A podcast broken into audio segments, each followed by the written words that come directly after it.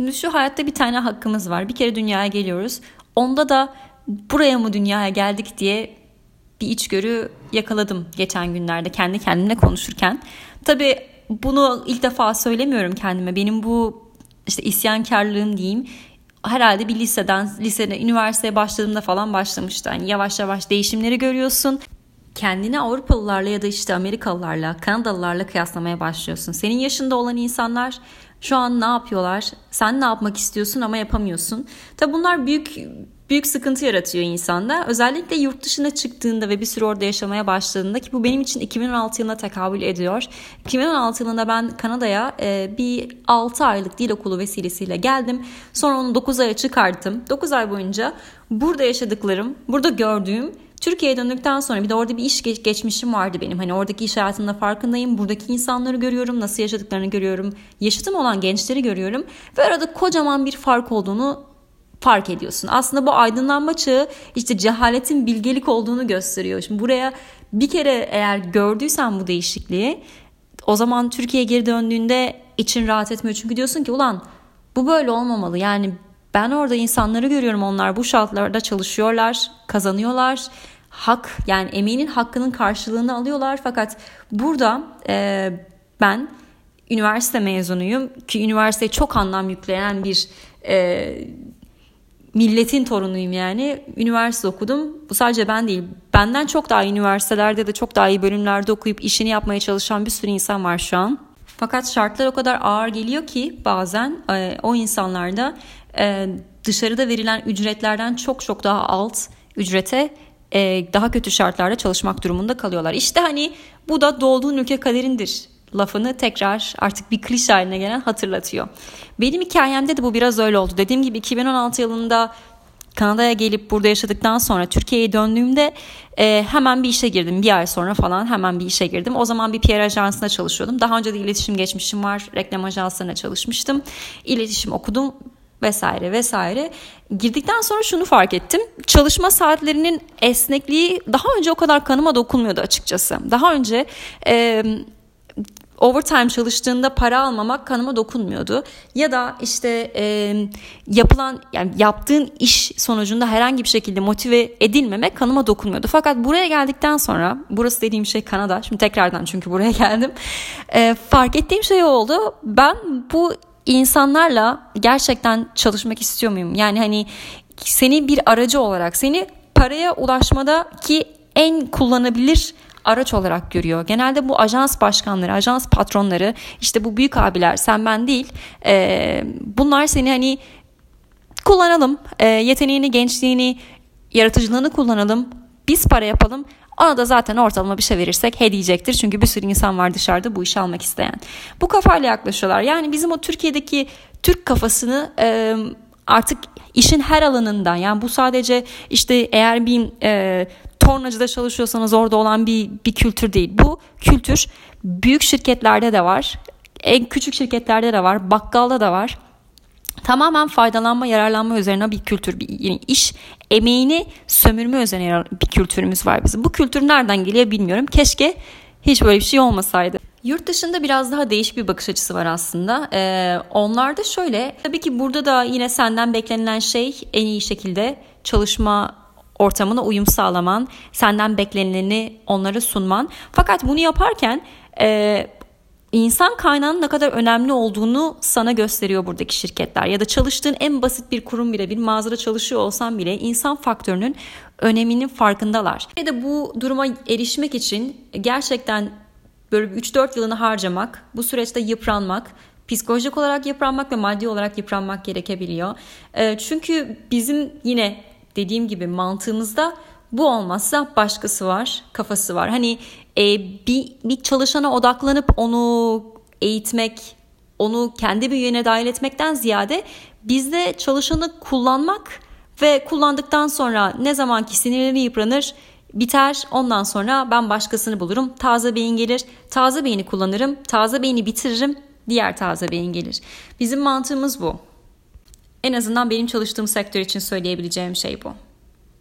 En nihayetinde ben Türkiye'de yaklaşık bir buçuk sene kaldıktan sonra 2019 yılının Mart ayında tekrardan Kanada'ya gelmeye karar verdim. Aslında ondan önceki süreçte bir karar aşaması, uzun bir karar aşaması vardı önümde. Fakat 2019 Mart'ta dedim ki gidiyorum ulan artık yeter. Tabii belli bir yaştan sonra özellikle 20'li yaşların sonuna yavaş yavaş geliyorsanız yabancı bir ülkeye taşınmak gerçekten zor bir karar. Yani hani bir noktada insanların bakış açısı şu. İyi güzel sen hayatını kurtarıyorsun artık. E iyi tamam güzel de bu hayatı kurtarma süreci tek başına bir yere gittiğinde, bir yere yerleşmeye çalıştığında ne kadar yıpratıcı olabilir? Bunu da ilk başta tabii düşünmüyorsunuz. Yani bu kadar detay düşünmüyorsunuz. İlk baştaki heyecan şu. Tamam yeni bir hayata başlıyorum. Hep bunu istemiştim zaten. Daha sakin bir hayat olacak. İstanbul'da yaşamak gibi değil. Doğaya erişimim olacak. Canım istediğinde çıkıp işte e, dağları, denizi, okyanusu görebileceğim. Bütün bu düşünceler aslında yurt dışına taşımadan önce kendinize söylediğiniz, kendinizi motive ettiğiniz düşünceler. Fakat eğer yurt dışına yalnız başına taşınıyorsanız e, taşındıktan birkaç ay sonra gerçeklerle yüzleşmeye başlıyorsunuz. Gerçekler dediğim şey de tek başına gelmenin, arkadaş bulmanın ya da burada bir hayat kurmanın ne kadar zor olduğu, kendi işini yapamayacağının farkına olmaya yavaş yavaş başladığın dönemler. İngilizceyi ne kadar iyi konuşursan konuş, yine de arada bir bariyer olduğunu yavaş yavaş farkına vardığın dönemler bunlar. Ya bunlar aslında hakikaten e, yani zor. Yani eğer 20'li yaşların sonlarına doğru yurt dışına yaşama kararı alıyorsanız ki ben bunu daha çok almak zorunda bırakalıyorsanız e, bunlarla da e, bir şekilde başa çıkmanız gerekecek ve başa çıkmak aslında o kadar da kolay değil. Yani dışarıdan bakıldığında sizin için işte Türkiye'de kalan arkadaşlarınız ya ne güzel ettin gittin işte gelme sakın buraya falan kafasındalar. Fakat ama lakin burada yaşanan zorluğun kimse farkında değil. Bu tabii ki şikayet etmek değil fakat burada yaşanan bir zorluk var ve bu zorluk gerçekten gerçek bir zorluk. Yani burada yaşanan yalnız gerçek bir yalnızlık. İstediğin zaman tamam hadi ben Türkiye'ye döneceğim diyemiyorsun. Çünkü öyle bir opsiyonunun artık olmadığının farkındasın. Yani yaşadığın şartlar içinde bulunduğun ülkenin sana verdiği şartlar seni bu yeni taşındığın ülkede kalmaya zorluyor biraz. Ve hani bu bu kafayla da işte ne yapmak zorundayım alternatiflere bakıyorsun. Ya gençliğini yaşama, yaşayamamak durumu var ya işte o bizim jenerasyonu bence bir şekilde vurdu. Yani bir kısım jenerasyon bunlar hala Türkiye'deler. Hala bir şekilde hayata tutunmaya çalışıyorlar. Buldukları işleri kaybetmemeye çalışıyorlar ya da iş bulmaya çalışıyorlar. İşte yüksek lisans, doktoraya başladılar. Farklı alanlarda artık e, bir çıkar yorum bulmaya çalışıyorlar. Bu ayrı bir durum ve diğer tarafta da yine bu jenerasyondan e, doğup başka yurt dışına çıkan insanlarda da artık adaptasyon problemi var. Yani bu insanlar da işte bir şekilde tamam çıktım bıraktım ben değil artık çocuğum güzel günler görsün onun işte vize almasına gerek kalmasın başka ülkeleri gezerken istediği hayatı yaşasın devlet arkasında dursun mantığıyla bir gençliğini mahvetme durumu var. Yani tamam hani hepimiz geldik buraya tamam e, çok çok çok kötü değil şartlarımız. Fakat aslında baktığında benim düşüncem bizim jenerasyonun aslında bulunduğu ülkede sevdikleriyle, ailesiyle, arkadaşlarıyla yaşama şansı olacakken niye böyle bir alternatif yaratıp daha iyisine ulaşmak zorunda hissediyoruz kendimizi? Yani buna niye bir şekilde koşullandık? Ben işin aslında bu, bu tarafındayım ve bu da çok kolay e, cevaplanabilecek bir soru değil. Cevaplansa da realde bunu ülkeye nasıl uyarlayıp nasıl işte bu beyinleri geri çağırabilirsiniz? Ya da zaten elinizde var olan beyinleri nasıl tatmin edebilirsiniz, mutlu edebilirsiniz bu gençleri? Tabii bunun cevaplanması e, ne kadar sürer bilmiyorum ama benim düşüncelerim, benim gördüklerim şu ana kadar e, daha çoğu insanın sevdiklerinden ayrılmak zorunda hissettiği bu dönemde işte farklı alternatifler peşine koştu. Daha iyi bir yaşam şartlarından ziyade artık daha basit yani basit olanı yapabilmek için başka alternatifleri aradığını görüyorum. Basit olandan kastım istediğinde dünyanın bir ülkesine turist olarak gidip kalabilmek, paranın değerinin olması bu ülkelerde. İşte yine bir korona olduğu zaman e, işsiz kaldığında devletten gelecek bir yardımın olacağını bilmen, burada bir güvencenin olması ya da en basitinden bir kadın olarak akşam vakti eğer dışarıdaysan hayatının tehlikede olmadığının farkında olman. Ya bu tabii ki her yerde başına gelebilecek bir durum. Ee, en azından Vancouver'da yaşarken daha bunu da gözlemleme fırsatım oldu. Herhangi bir şey başıma gelmedi ama hani e, Türkiye'de bu oranın ne kadar yüksek olduğunu farkındayız hepimiz. E, bu biraz daha tedirgin edici bir senaryo çiziyor. En nihayetinde bizler işte 90'larda doğan, 90-94 yıllar arasında doğan işte bu Y jenerasyonunun kaybedenleriyiz. Çoğumuz üniversiteyi bitirdi. Bazılarımız şanslıydı.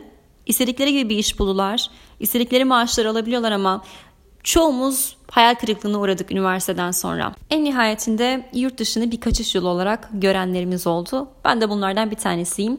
2019'dan beri Vancouver, Kanada'da yaşıyorum. 92 doğumlu bir birey olarak 2019 yılına kadar Türkiye'de yaşayıp, üniversite okuyup artık işte belli bir noktaya geldikten sonra her şeyi bir noktada bıraktım ve bu şehre taşınmaya karar verdim. Kısadan ise yurt dışına taşınmak aslında o kadar da zor değil. Fakat taşındıktan sonraki süreci yönetmek önemli ve bu süreci yönetirken de en iyi yapabileceğiniz şey geçmişle olan bağlantılarınızı tamamen koparmak.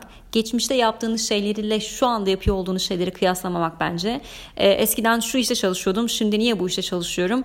Ee, bunun geçici bir süreç olacağını farkında olmak önemli. Fakat e, bu herkesin ama herkesin eğer bir paşa torunu değilseniz ya da bir tanıdığınız yoksa yaşaması gereken bir süreç. Ee, İstanbul'da yaşamak, Ankara'da yaşamak e, kolay değil ama eğer bir delilik yapıp yurt dışına çıktıysanız burada bir hayat kurmak, sıfırdan bir hayat kurmak da gerçekten kolay değil.